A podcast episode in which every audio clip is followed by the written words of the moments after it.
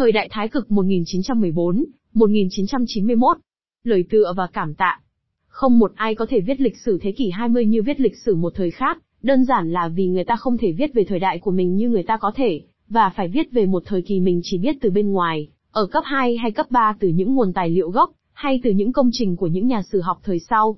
Cuộc đời tôi đã trùng hợp với phần lớn thời gian mà cuốn sách này đề cập, và, từ tuổi niên thiếu đến ngày nay, tôi đã quan tâm tới việc công. Nói khác đi, tôi đã tích cóp về giai đoạn này những quan điểm và thành kiến, như một người đương thời và như một nhà nghiên cứu.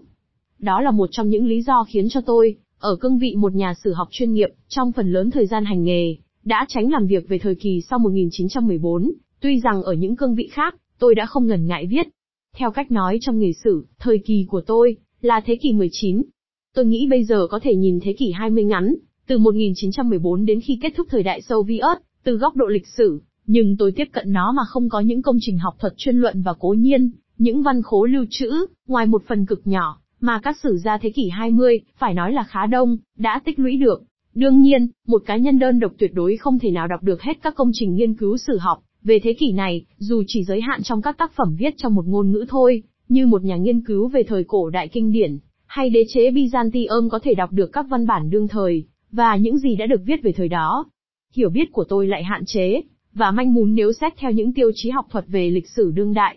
Giỏi lắm là tôi đã đào sâu hồ sơ đặc biệt nhạy cảm và gây ra tranh cãi, chẳng hạn, lịch sử chiến tranh lạnh hay lịch sử những năm 1930 để tin tưởng, rằng những quan điểm trình bày trong sách này có thể được bảo vệ dưới ánh sáng công trình của các chuyên gia. Tất nhiên là tôi đã không thành công. Chắc là có nhiều vấn đề trên đó tôi là phô trương sự rốt nát, và những ý kiến sai trái. Cho nên cuốn sách này dựa trên những nền móng không đồng đều chút nào. Tôi đã đọc nhiều, đọc đủ loại trong nhiều năm trời, và bổ sung bằng những sách vừa cần thiết khi giảng dạy lịch sử thế kỷ 20, tại New School for Social Research, và tôi đã tận dụng những hiểu biết tích lũy được, những ký ức và ý kiến của cá nhân, một người đã sống xuyên suốt thế kỷ 20 ngắn, với tư cách một người quan sát dấn thân, hay đơn thuần là một kẻ lữ hành quan tâm đã đi nhiều nước, tổ tiên tôi chắc sẽ gọi là một kíp bitzer, người xem đánh cờ. Giá trị lịch sử của những trải nghiệm như vậy, không vì ta đã chứng kiến những sự kiện lớn, đã quen hay gặp những nhà lãnh đạo quốc gia hay những con người đã làm nên lịch sử. Một vài kinh nghiệm nhà báo đi điều tra ở nước này nước nọ, chủ yếu ở châu Mỹ Latin, thực ra, chỉ làm cho tôi hiểu là, các cuộc phỏng vấn tổng thống hay nhà cầm quyền thường không thỏa đáng, vì phát biểu của họ cốt là nhắm vào công chúng. Ánh sáng đến từ những người có thể hoặc muốn phát biểu một cách tự do, nhất là khi họ không đảm trách công việc công cộng. Tuy nhiên, mặc dầu đó có thể là một kinh nghiệm phiến diện và lừa mị, việc được biết những nhân vật và đi tới những nơi trốn rất có ích đối với tôi.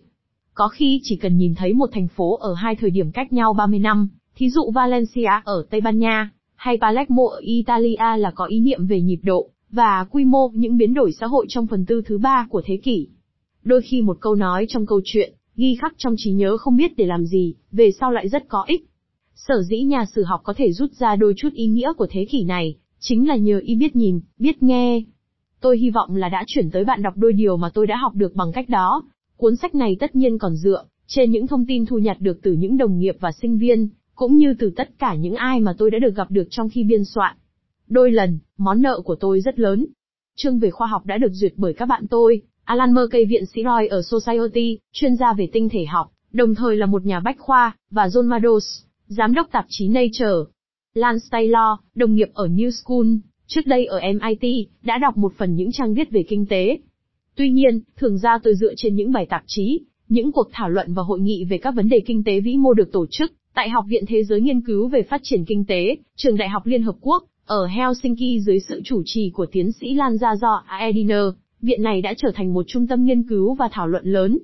Nói một cách tổng quát, những mùa hè ở đó với tư cách mở cờ Donender's Visiting Scholar, hết sức quý báu đối với tôi, đặc biệt do viện đã quan tâm tới Liên Xô ở gần kề, trong những năm cuối của chế độ Xô Viết. Tôi không nghe theo tất cả các lời khuyên mà tôi nhận được, và ngay khi tôi nghe theo, thì những sai lầm là do tôi phạm phải.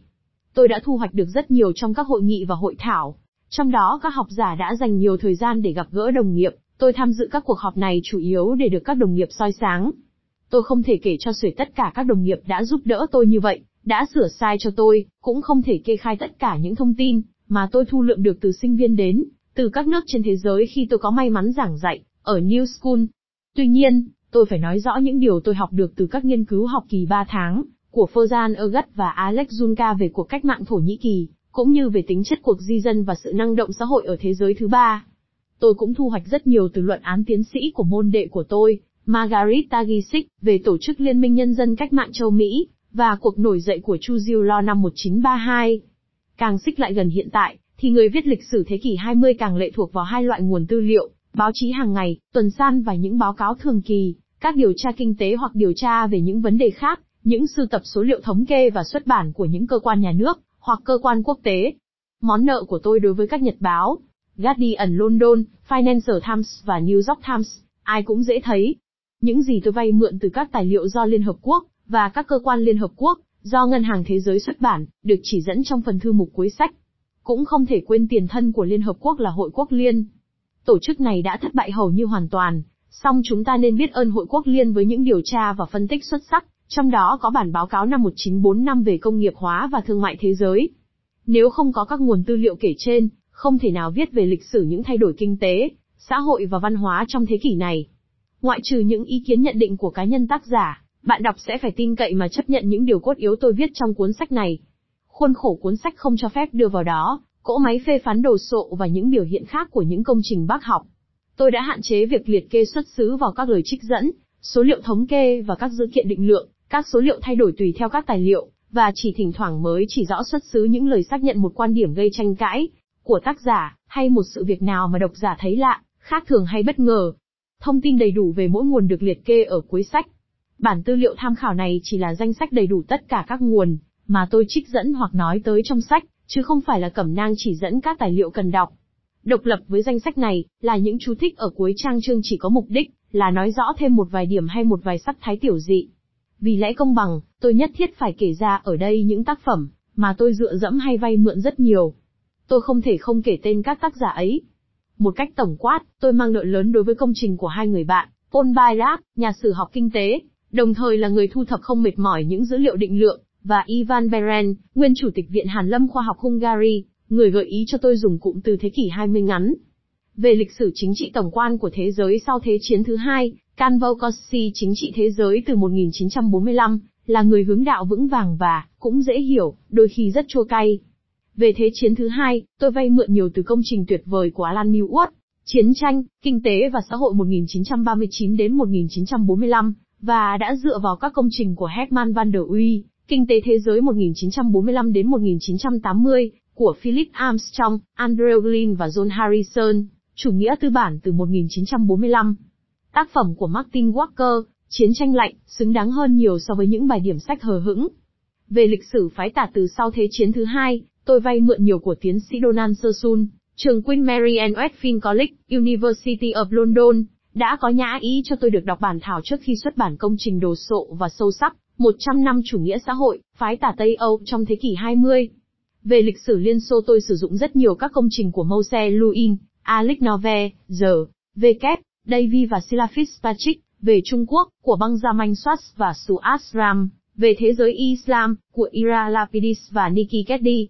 Quan điểm của tôi về nghệ thuật căn cứ từ công trình của John Willis, và từ những cuộc thảo luận giữa hai chúng tôi, về nền văn hóa Weimar, cũng như từ công trình của Francis Hasker. Ở chương 6, bạn đọc thấy rõ món nợ của tôi đối với cuốn Diaghilev của Lingarab Euler.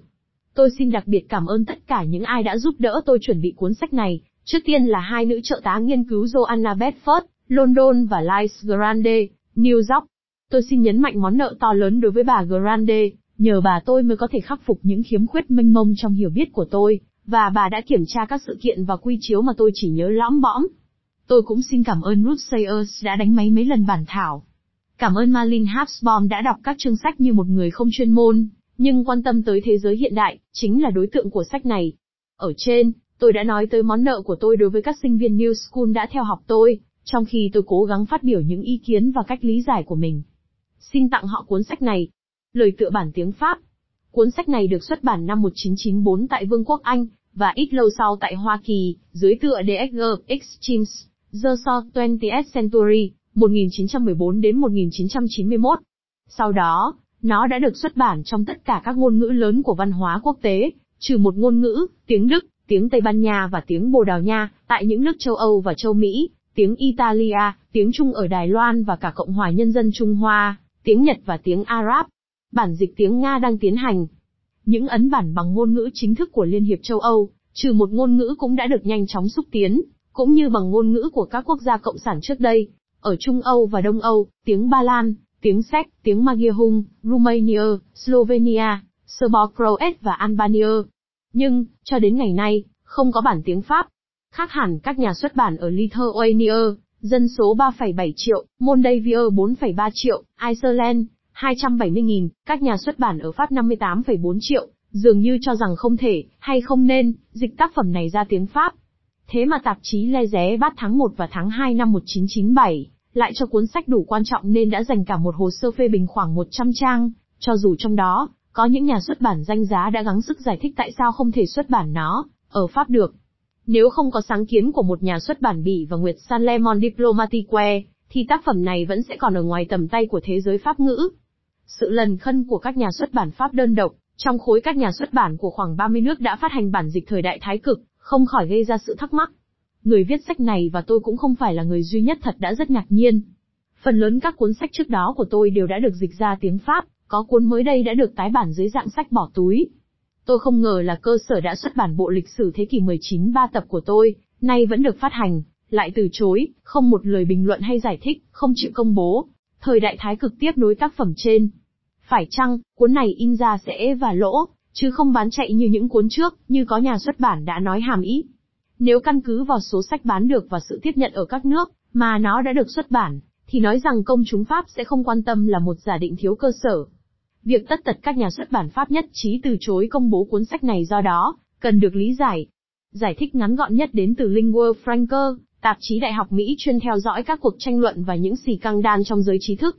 Tony Judete, giáo sư sử học trường Đại học New York, nhận xét như thế này, 25 năm về trước, cuốn thời đại thái cực chắc hẳn sẽ được dịch ra tiếng Pháp nội trong một tuần lễ. Vậy thì chuyện gì đã xảy ra? Xem ra có ba nhân tố kết hợp nhau đã ngăn chặn việc biên dịch cuốn sách này, xu hướng chống mắc phát triển mạnh trong giới trí thức Pháp, ngân sách xuất bản khoa học xã hội bị cắt giảm, và nhân tố thứ ba, không kém quan trọng, là giới xuất bản sợ, hoặc không muốn, đi ngược lại xu thế đó. Việc cuốn sách này ra mắt không lâu trước cuốn sách bán chạy mới của Frank Furet, quá khứ của một ảo tưởng, một phân tích lịch sử thế kỷ 20, cũng không kém tham vọng so với cuốn sách của Habsbaum, nhưng rất hợp với khẩu vị Paris trong cách xử lý chủ nghĩa cộng sản Liên Xô, khiến cho các nhà xuất bản do dự trong việc phát hành một tác phẩm như của Habsbaum. Những giải thích tương tự được đưa ra trong newsletter mới của Committee on Intellectual Correspondence, được sự bảo trợ của Viện Hàn Lâm Nghệ thuật và Khoa học Hoa Kỳ, của Viện Wissenschaft Berlin và của Viện Santori Nhật Bản. Việc Habsbaum vẫn kiên trì lập trường phái tả dường như đã gây ra quan ngại, đối với cái mốt thời thượng hiện nay ở Paris. Đó cũng là quan điểm của Pierre Rorer, thuộc nhà xuất bản Gallimard, khi ông phác họa bức tranh khá minh bạch, và có thẩm quyền về tình hình dưới con mắt của một nhà xuất bản Pháp, dù muốn hay không muốn, tất cả các nhà xuất bản cũng bắt buộc phải tính đến tình hình trí thức, và tư tưởng là môi trường hoạt động của họ. Thế mà có nhiều lý do vững chắc để nghĩ rằng cuốn sách này sẽ gặp một môi trường trí thức và lịch sử không mấy thuận lợi, do đó ít ai có hứng đánh cuộc cho triển vọng tiêu thụ của nó. Trong một thời gian dài, nước Pháp đã bị Stalin hóa quá mức, thành thử, khi bước sang thời kỳ xả hơi, người ta đâm ra thù nghịch hơn, đối với bất cứ cái gì ít nhiều gợi lại thời kỳ thân Liên Xô, hay thiên cộng đã qua, kể cả đối với xu hướng cởi mở nhất của chủ nghĩa Marx. Mà Eric Hobsbawm lại kiên trì gắn bó với sự nghiệp cách mạng, dù là vẫn giữ một khoảng cách nhất định, ông khẳng định sự trung thành của mình một cách kiêu hãnh, như để cưỡng lại không khí thời đại, mà ở Pháp, vào lúc này, điều đó khó lọt tai lắm. Không biết, trong chừng mực nào, nhà xuất bản ấy tự nhận ra mình trong cái nước Pháp mà tác giả không lọt tai. Đứng trước những luận điểm như vậy, độc giả có thể nghĩ rằng, cuốn sách này chủ yếu là một bài luận chiến dài về chính trị và tư tưởng, giống như trong cuốn Le Passé d'une Illusion của Frank Furet. Nhưng thời đại thái cực không được viết trong tinh thần ấy. Độc giả dễ nhận ra ngay rằng đây tuyệt nhiên không phải là loại sách đó. Đây là một cuốn lịch sử tổng quan về thế kỷ 20, cũng là tập cuối của một bộ sách bắt đầu từ nhiều năm về trước, lịch sử thế giới từ cuối thế kỷ 18, nghĩa là thời đại cách mạng, cần đánh giá cuốn sách bằng thước đo ấy. Nó đã được thừa nhận và đánh giá là nghiêm túc ở những nước có chế độ, và xu hướng trí thức thời thượng rất khác nhau, Cộng hòa Nhân dân Trung Hoa và Đài Loan, Israel và Syria, Canada, Hàn Quốc và Brazil, đó là không kể Hoa Kỳ. Nói chung, nó làm cho tác giả và nhà xuất bản rất hài lòng về mặt tài chính, đồng thời nó được bán chạy và tìm đọc, trên ba châu lục. Cũng xin nói thêm là ở những nước đã bị Stalin hóa, không thua gì nước Pháp, và đã thoát ra khỏi tình trạng đó một cách ngoạn mục hơn nhiều, tức là những nước cộng sản cũ, các nhà xuất bản đã không ngần ngại phát hành cuốn sách này. Thời cộng sản, các tác phẩm sử học của tác giả không hề được xuất bản ở Nga, Ba Lan và Tiệp Khắc. Việc phát hành bản tiếng Pháp của thời đại thái cực sẽ cho phép ta nhận biết xem các nhà phê bình hay công chúng thông tuệ ở Pháp có thật khác đời như Pierre Nora đã gợi ra trong bức tranh không mấy khả quan về tình hình trí thức Pháp. Nó cũng để cho độc giả nhận định về một luận điểm khác mà người ta đã đưa ra, để biện minh cho việc các nhà xuất bản Pháp khăng khăng không chịu công bố cuốn sách, dịch xong thì cuốn sách đã trở thành lỗi thời, đọc cũng vô bổ. Theo quan điểm của tôi, chưa tới lúc phải viết lại và tu chính tác phẩm này. Tình hình thế giới từ giữa thập niên 1990 đến nay chưa thay đổi về cơ bản. Bởi vậy, nếu cần phải xem xét lại một cách quy mô sự phân tích chính trị tổng quan của tôi, về giai đoạn cuối thế kỷ 20, thì không phải là vì các biến cố xảy ra hồi đó đã phủ nhận sự phân tích đó. Tình hình quốc tế vẫn như tôi đã phát họa trong phần đầu của chương 19. Những biến cố bi thương và kinh khủng ở vùng Đại Hồ Trung Phi, càng minh họa thêm nhận định ấy. Khẳng định rằng thế kỷ 20 ngắn đã kết thúc bằng một cuộc đại khủng hoảng, của tất cả các hệ thống, chứ không chỉ thu gọn vào sự sụp đổ của chủ nghĩa cộng sản, đó là một trong những luận đề chủ yếu của cuốn sách này. Nếu cần chứng minh thêm, thì sự bùng nổ năm 1997 đến 1998 của cuộc khủng hoảng kinh tế tư bản chủ nghĩa, nghiêm trọng nhất kể từ những năm 1930 đã xác nhận điều đó.